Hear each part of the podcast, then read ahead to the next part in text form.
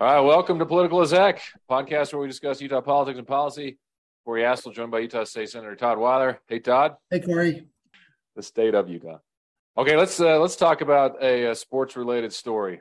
By now, we've all heard at least something about an incident at BYU involving an African American uh, Duke University volleyball player and allegations of racism.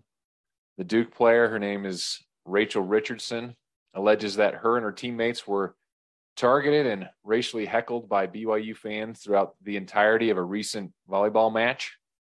She said that racial slurs and comments grew into threats that caused her and the other Duke players to feel safe over the course of the game of the match. Uh, according to Richardson, uh, the player, she said the officials and BYU coaching staff were made aware of the incident during the game, but failed to take the necessary steps to stop the unacceptable behavior and create a safe environment. That's her quote. Uh, BYU did send uh, four ushers and a police officer over to that end of the court to try to identify and remove the perpetrator or perpetrators, but uh, we'll get back to that in, in just a sec.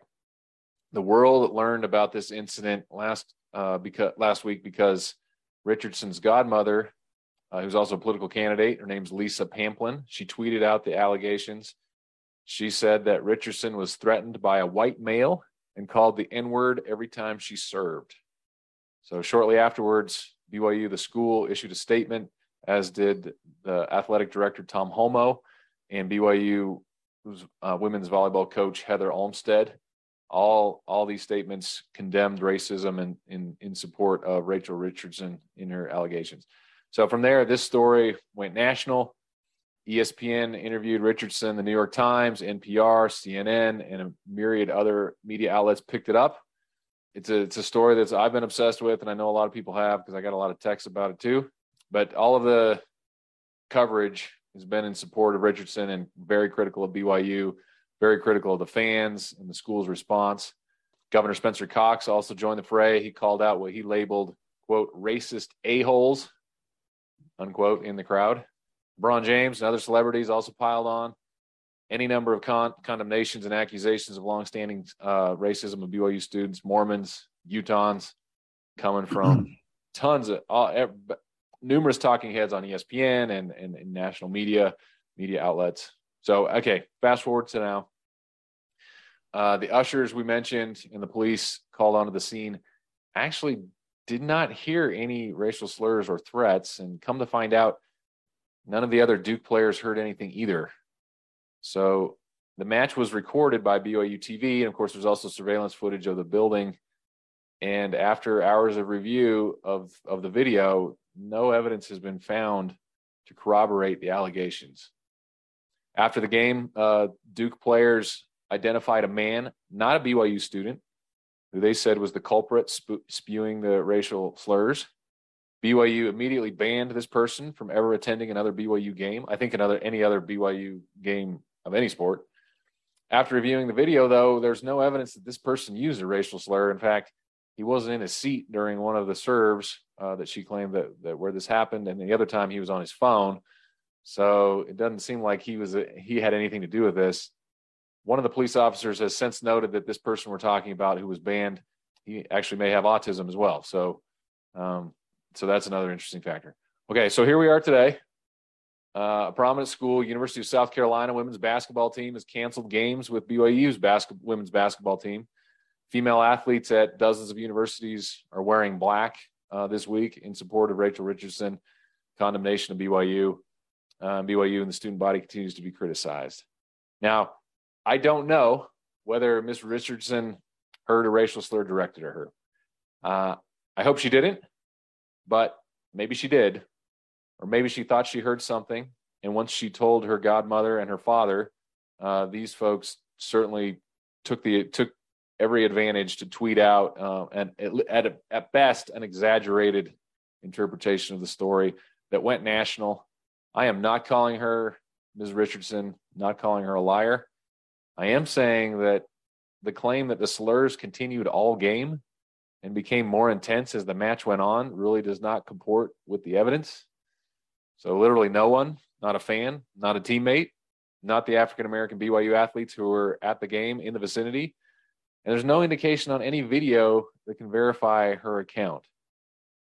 Todd, before you go, I want to state categorically that racism should not be tolerated. If any fan or student behaved in that way, that person should be ejected immediately. I would expect everyone around him or her to video it and to just put it on Twitter and to put it on Facebook for the whole world to see. And we need to root it out. Um, but if no one in the crowd saw or heard anything of the sort, then I don't know what duty is supposed to be created by other fans who are in the vicinity, who are being, you know, who are being tarred and feathered as like uh, race um, abettors. I went to BYU 20 years ago. I never heard anything approaching a racial slur, anything of the kind. That doesn't mean it doesn't happen. Doesn't mean we don't need to stay vigilant. And it definitely doesn't mean we should dismiss the experiences of African American students and athletes. I know bad things do happen. We need to take it seriously. We need to, and, and I, I think Tom Holmoe did. I think the school did. I, I do think the problem comes when quick condemnations and, and harsh accusations are made and never qualified. And it's kind of tough when the evidence doesn't match the narrative, yet the story has already gone national and viral and it's never corrected. And it's tough when an entire class of people are accused of heinous crimes being called saying that you are using the N word and calling uh, an African American the N word, that's pretty bad. That's heinous. That's almost the worst thing you can do in our society right now, right? Um, but yet, when when the evidence points in another direction, uh, it puts us in a tough situation. But Todd, what do you think? Well, you know, we intentionally didn't cover this last week because it was the story was only a day and a half old, and my take last week would have been very different than my take today. In fact, I retweeted Governor Cox's tweet from last Sunday morning um, and added my own two bits that I was disappointed that the fans sitting around this person didn't speak up and and take ma- matters into their own hands. Um, I wasn't there, Corey. I don't know what happened. I have since deleted that tweet and I own that I deleted it and why I deleted it. I think there's more questions and answers about this. Um, but I, I, will say this. Um, the the story that the godmother told, um, and one thing you didn't mention is she has a history of dozens and dozens of tweets, basically racist tweets against white people. Uh, which you know, plus she's running a political campaign and she's using this story as part of and using her role in making this a national story as part of her political campaign right now, which I think ought to give people pause. But I will say this: I've been very impressed with this the Duke student Richardson. I don't believe that she was lying at the beginning. I re-listened to her interview with ESPN um, from last Tuesday twice today, and she was very careful what she said. She said that the that the heckling um, the heckling uh, escalated. That's what she told ESPN in the fourth game. Now remember, in volleyball, you switch sides of the court. So they were only she was only serving in front of the student section, the rock section, which has now been eliminated at volleyball games, at least that close. Oh, during the second and the fourth games, during the first and the third games, she had been on the other side, away from the students. And so when her godmother said every time she served that this, you know, racist racial language was was screamed, that clearly was an exaggeration. That clearly is not true. Um, if I had to guess, I would say I think that Ms. Richardson thought that she heard something, and maybe she did hear something. I, I don't know. Uh, but after that, the the the audio is pretty clear that the students were calling out the Duke players by name. And my I, my guess is after she felt like she had been attacked racially, that every time her name was called, she felt like that was somehow racial taunting. I'm trying to give her the benefit of the doubt because I don't think um, that she just made this up. Now, we all remember a year or two ago, there was a fan at a Colorado Rockies game. He was calling for the mascot. Other people thought that he was using a, a racial slur, and and it created a lot of uh, controversy, like this did. And you know, if you listen to the audio, if you know the mascot's you know name, you can kind of see that that's what they were doing. But the reason I thought that this might have happened because it does fit the na- the, the narrative of several other uh, what I'll call uh, fake reports of, of racism. The reason I thought it might have happened was A, BYU seemed to kind of have verified it through several of their statements. B, the Utah governor seemed to have verified it. And I think he was relying on, verif- uh, on BYU. But C, we have had a, a fan in the crowd at, at two jazz games and a fan at a Springville High School basketball game that were in fact using racial language. And they were called out by the crowd. And i was disappointed that the byu crowd just sat there but it, but now now i wonder if, if if that's accurate. In addition to everything else you said there were 5200 people there. My guess would be that 97.5% of them had cell phones and uh, if if this if this slur had been repeated every time she served then i would expect that somebody if not 25 people would have pulled out their cell phones and recorded it. And and also BYU TV you mentioned them but they had three cameras on the crowd and on the game and they didn't pick up any of this. I think it was only one police officer and three BYU officials that were down there during the fourth game listening because uh, and this is important when the Duke co- well the player Richardson reported it to the coach after the second game and that they they moved the people in place next to the Duke bench and nobody else heard it. But they said we don't know who is saying it. We just know we can just hear the voice. When this uh, man, who may or may not be mentally um, challenged, when he approached her outside of the Smith Fieldhouse, they said, "Oh, that's the voice," and that's when they they banned him. Now, apparently, the Duke players wear the same blue and white colors as the BYU players. And this man told the police that he thought he was approaching a BYU player, volleyball player, to tell her not to hit the ball into the net, which is really good advice for any volleyball player. You don't want to hit that ball into the net. So, Corey, I don't know what happened. I want to give this player the benefit of the doubt.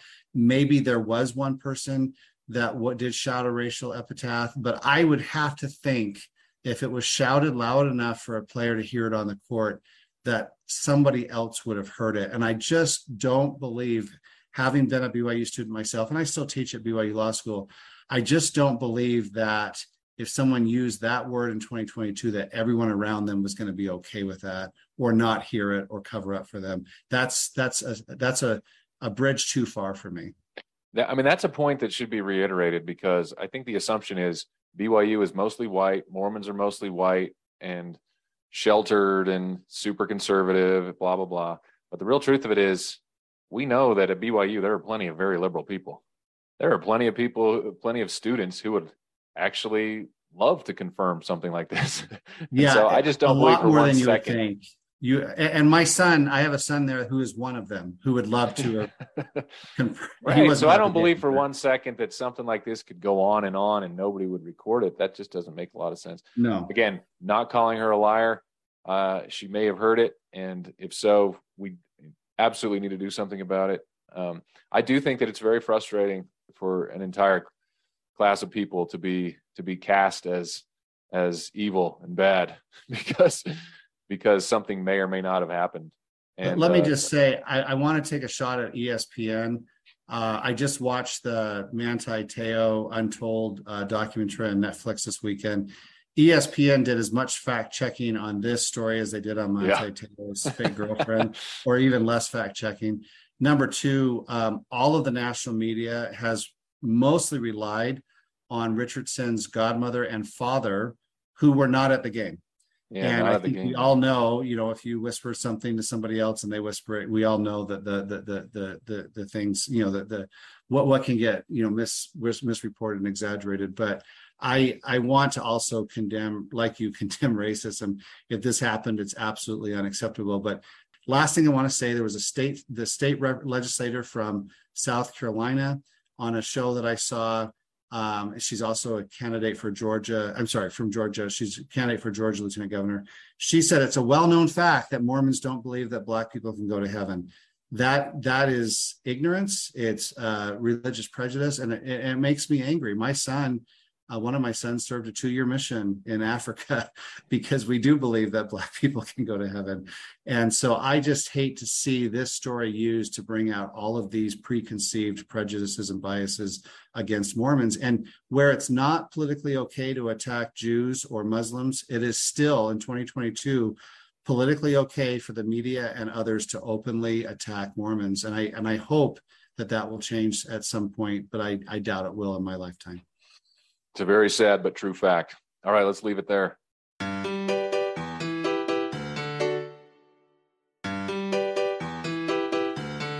Todd, Utah Democrats and the Salt Lake Tribune are upset after Governor Cox nominated State Representative Joel Ferry to serve as director of the State Department of Natural Resources. Ferry has not yet been confirmed to the job, something that you'll get to help him do. But he hasn't also he also hasn't resigned from the legislature. He, he has resigned. He he resigned last week, so he has resigned. Oh, he did. Okay, but what's your overview? He hasn't resigned as a doing? candidate. He's only resigned as an office holder. Gotcha. Okay, so give us the overview of the situation. Yeah. So um, the the Utah Constitution uh, talks about how members of the legislature can't be officers or trustees of the executive branch. And um, we don't know exactly what an officer or trustee of the executive branch is. But I will tell you that there is kind of an imaginary line. We have other members of the executive branch in the legislature. For instance, we usually have a school teacher or two or three. Um, uh, Norm Thurston is an executive in the Utah Department of Health. Uh, Representative Norm Thurston, um, a, a, highly compensated executive. He's a PhD. And when when he ran, they said, okay, well, we don't know exactly where this line is drawn, but we think that Norm is slightly below that line everyone knows that a cabinet level position that that Representative Ferry has been appointed to that that's above the line. So you, would have to with, with, withdraw. The question is, is did he have to resign when he's temporarily in that position, or should he does he have should he have waited until he's confirmed? And I, I think that uh, that's a gray area. But now now he has resigned so he's no longer in the legislature and he is serving as the director of that department but where the democrats and, and where they where they've kind of lost it is they said to the lieutenant governor you must remove him as a candidate because if he's elected and if he remains in the governor's cabinet he's not qualified to serve. Well that's that's a really um, bad argument because um, no a nobody can predict the future. So you know if so there there are there are a couple qualifications to be a candidate for the legislature. You have to be over 25 uh, you have to live in your district and you have to be alive you know and he meets those qualifications and so we don't remove people from the ballot um, to say that if they are elected and if they don't do and, and you know that they there's no way that they can serve and so i think They've threatened a lawsuit. I think that any lawyer worth his weight in salt will tell them you don't have a lawsuit. So what's really going on here is uh, the Republicans are planning to have Ferry elected to this position that he's just resigned from, and then resign a second time, and then have the governor appoint another Republican. The Democrats want him to resign as a candidate now so that only a Democrat will be on the ballot and that yeah. a Democrat will get that seat. So what they want to do is uh, this is a heavily heavy Republican district. They want to take away the will of the people and make sure that a Democrat who could never get elected by his own merits gets in there. And so, you know, I don't love what the Republicans are doing. I don't. Uh, I don't love what the Democrats are doing. But I do think that uh, the Republicans will get away with allowing um, Ferry to be elected separately. everyone in the district's going to know about this. Well, everyone should know about it. And then he'll resign again, and and someone will get appointed to replace him. That's good. That's a great overview and, and helpful. I mean, to me, like this is totally a non-issue. I mean, if they're not, uh, he's not obligated under the rules to do it. If the Trib editorial board thinks that there should be a rule, then go ahead and lobby for it. I mean, it's just yeah. sour grapes. But that's not the law today. Yeah. So they want uh, they want a Democrat to have a better shot and basically an easy road like it, it, would that, be no, it'd be a hundred percent shot because the Democrat would be the only person on the ballot. If Joe Ferry resigns as a candidate, there would be one name on the ballot, and that with one vote, yeah, that Democrat yeah. so I do want to say something about the Aimee Winder Newton situation, and what I want to say is to the Salt Lake Tribune: get a life. I mean, seriously, are you telling me it's entirely novel thing to have a state employee who's a part-time local official? Like, there's no state employees who serve on a city council. and we should give some background. Aimee Winder Newton is a member of the Salt Lake uh, County Council, and she was, I think, just reelected again to that recently. Um, she's on her second term, I believe, maybe her third term. And she was just appointed as uh, a new director of the uh, Office of Families. I think it's a cabinet level position. And they're basically saying she should resign as a part time county council member if she's going to serve in the governor's cabinet. Now, this constitutional provision that I, mem- uh, I mentioned earlier only applies to members of the legislature. Okay. I, you know, the, the Salt Lake County Council has made the decision that they want a part-time county council. So most of the council members have a full-time job. So I agree with you. I don't think there's a lot there. Uh, Aimee's a friend of mine. She's a great person, I think. And I don't know if she's advocating for families. I don't know how that is a conflict with her, you know, being a Salt Lake County councilman. When you're talking about part-time legislatures, everybody has a day job. Yeah. And, um, you know, she has, she has a night job that's, uh, I mean, you can be, you can work on the city council and work and, uh, and have a federal job, right? You just can't have, so I don't know. I think uh, Aimee was going to do an amazing job. She's an excellent choice. I'm looking forward to seeing what she can do. Well, and and I want to give I want to give credit where credit's due. The Democrats do have a point. Joel Ferry should not be in the governor's cabinet and a legislator. So the question is, should he have waited till he was confirmed by the Senate or not? And I think that's a gray area. Number two, Joel Ferry is not planning to resign from the governor's cabinet if he gets reelected. And so their point is, is because we know his intention, we should remove him from the ballot. I'm not saying that I'm not saying that they don't have a point. I'm just saying that's not the law because he could get reelected and in December say, you know what, this new job, I don't like it. I'm going to resign yeah, from the job and I'll stay in the legislature. And that is his right as an American citizen. Yeah, of course. And I don't think any of that really applies to Aimee. no, none of that applies to Aimee. So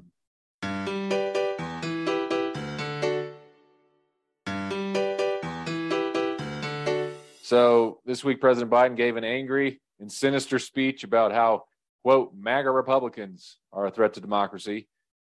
He did qualify the accusations by saying not all Republicans are what he calls MAGA Republicans, but of course he went on to cast anyone who doesn't support his agenda as as MAGA Republicans. So well, it's um, worse than that. He went on to say anyone who who believes who is pro life is MAGA. Yeah, pro life. Yeah, yeah. So he gave this speech with a dark red and black backdrop that I hope everyone has seen so far, reminiscent of Germany circa 1938. Um, I mean, his clear intent was to smear anyone who disagrees with him, and he called them fascist, white supremacist. Them being basically us. I assume he meant you know you and I too. I think it's ugly, cynical. This is a guy who billed himself as a uniter, who who had come to calm the waters after President Trump, but instead is labeling half the country as basically evil. Um, Todd, what do you think of the speech? Well, um, the speech was very divisive. Um, we've never, in the history of our country, we've never had a president come out and basically uh, attack half of the citizens of the country, the voting citizens, and say that they're a threat to democracy. So I think it's historically bad in that sense with respect to the lighting, I've had some fun with that on Twitter. But if you look at um, the the goal was to he he gave a speech in Pennsylvania, which is uh, the the battleground state right now for the U.S. Senate. Um, they they they and by the way, this was not a campaign speech because um, when you're president and you give a campaign speech, then the party pays for the speech, they pay for everything. This was a presidential speech for so this was taxpayer funded. Uh, it was a taxpayer funded campaign speech. And we've had other presidents who have maybe danced up to that line and maybe crossed over it. But Biden just completely obliterated this line. He mentioned, you know, Republicans and MAGA like 32 times. He mentioned Trump by name twice. Um, you know, he he didn't mention China. He didn't mention the deficit. I mean, this was very much a campaign speech. But let me just say, the idea from the Democrats was to bathe the Independence Hall in red, white, and blue. And if you see a, a, a, camera shot from an angle, it actually made um, Independence Hall look, you know, kind of pretty in red, white, and blue. The problem was when the cameras came close up during the speech, you could only see the red, and that gave you know the the Republicans and the conservatives uh, an endless amount of memes that you'll never see the end of. Where with the red and black, you know, it looked very um, like Star Wars or or even satanic. Um, um, but if again, if you if you if the, it was a wide camera angle, it was kind of a cute little thing. But somebody didn't think about when the camera comes in during the speech, you're not going to see the white and the blue. And so um, I think, and and and the weirdest thing about the whole thing, because obviously, and I, I, should I should say obviously, but obvious to you and me, Biden did not write this speech. He just read whatever was on the teleprompter. Yeah. But the next day, in the uh, you know, Peter Doocy asked him I think it was Peter Doocy asked him. So you're saying that you know um, all Republicans or all Trump voters you know are a threat to democracy, and he said no, I don't think any Trump voters are a threat to democracy. So he kind of contradicted himself the next day. And then a tweet went out, I'm sure it was pre-scheduled from the White House a couple hours later saying that MAGA Republicans are a threat to democracy. And so, you know, everything with Joe Biden is a little bit of a, you know, a mystery wrapped in an enigma, you know, in terms of messaging. But I think um, for, for a candidate who ran on unity, for a candidate who promised unity in his inaugural address, um, this was one of the least unifying speeches I think that has ever been given by any president in the history of our country, and I don't say that lightly. Yeah, yeah, I agree. And and as a quick aside, like all, Trump was also like a couple days later was also in Pennsylvania. They're meaning to bolster the Senate candidate, Republican Senate candidate Mehmet Oz, someone who Trump chose himself. Um, don't want to criticize because I still want him to win, but um, you know, not as weak as Herschel Walker in Georgia, but still a weak candidate. And I wish I wish President Trump would have used that opportunity to like keep pressure on Biden and talk about inflation and talk about gas prices, the giveaway on student loans, the radical COVID restrictions. Instead, he he's he spent an hour talking about the 2020 election, and Hillary Clinton, and the FBI, and uh, I'm like, we're in trouble there. He's, we need help. He's a one trick pony. Yeah. All right, that's all the time we got. Thanks, Corey. We'll see you next week. See you next week.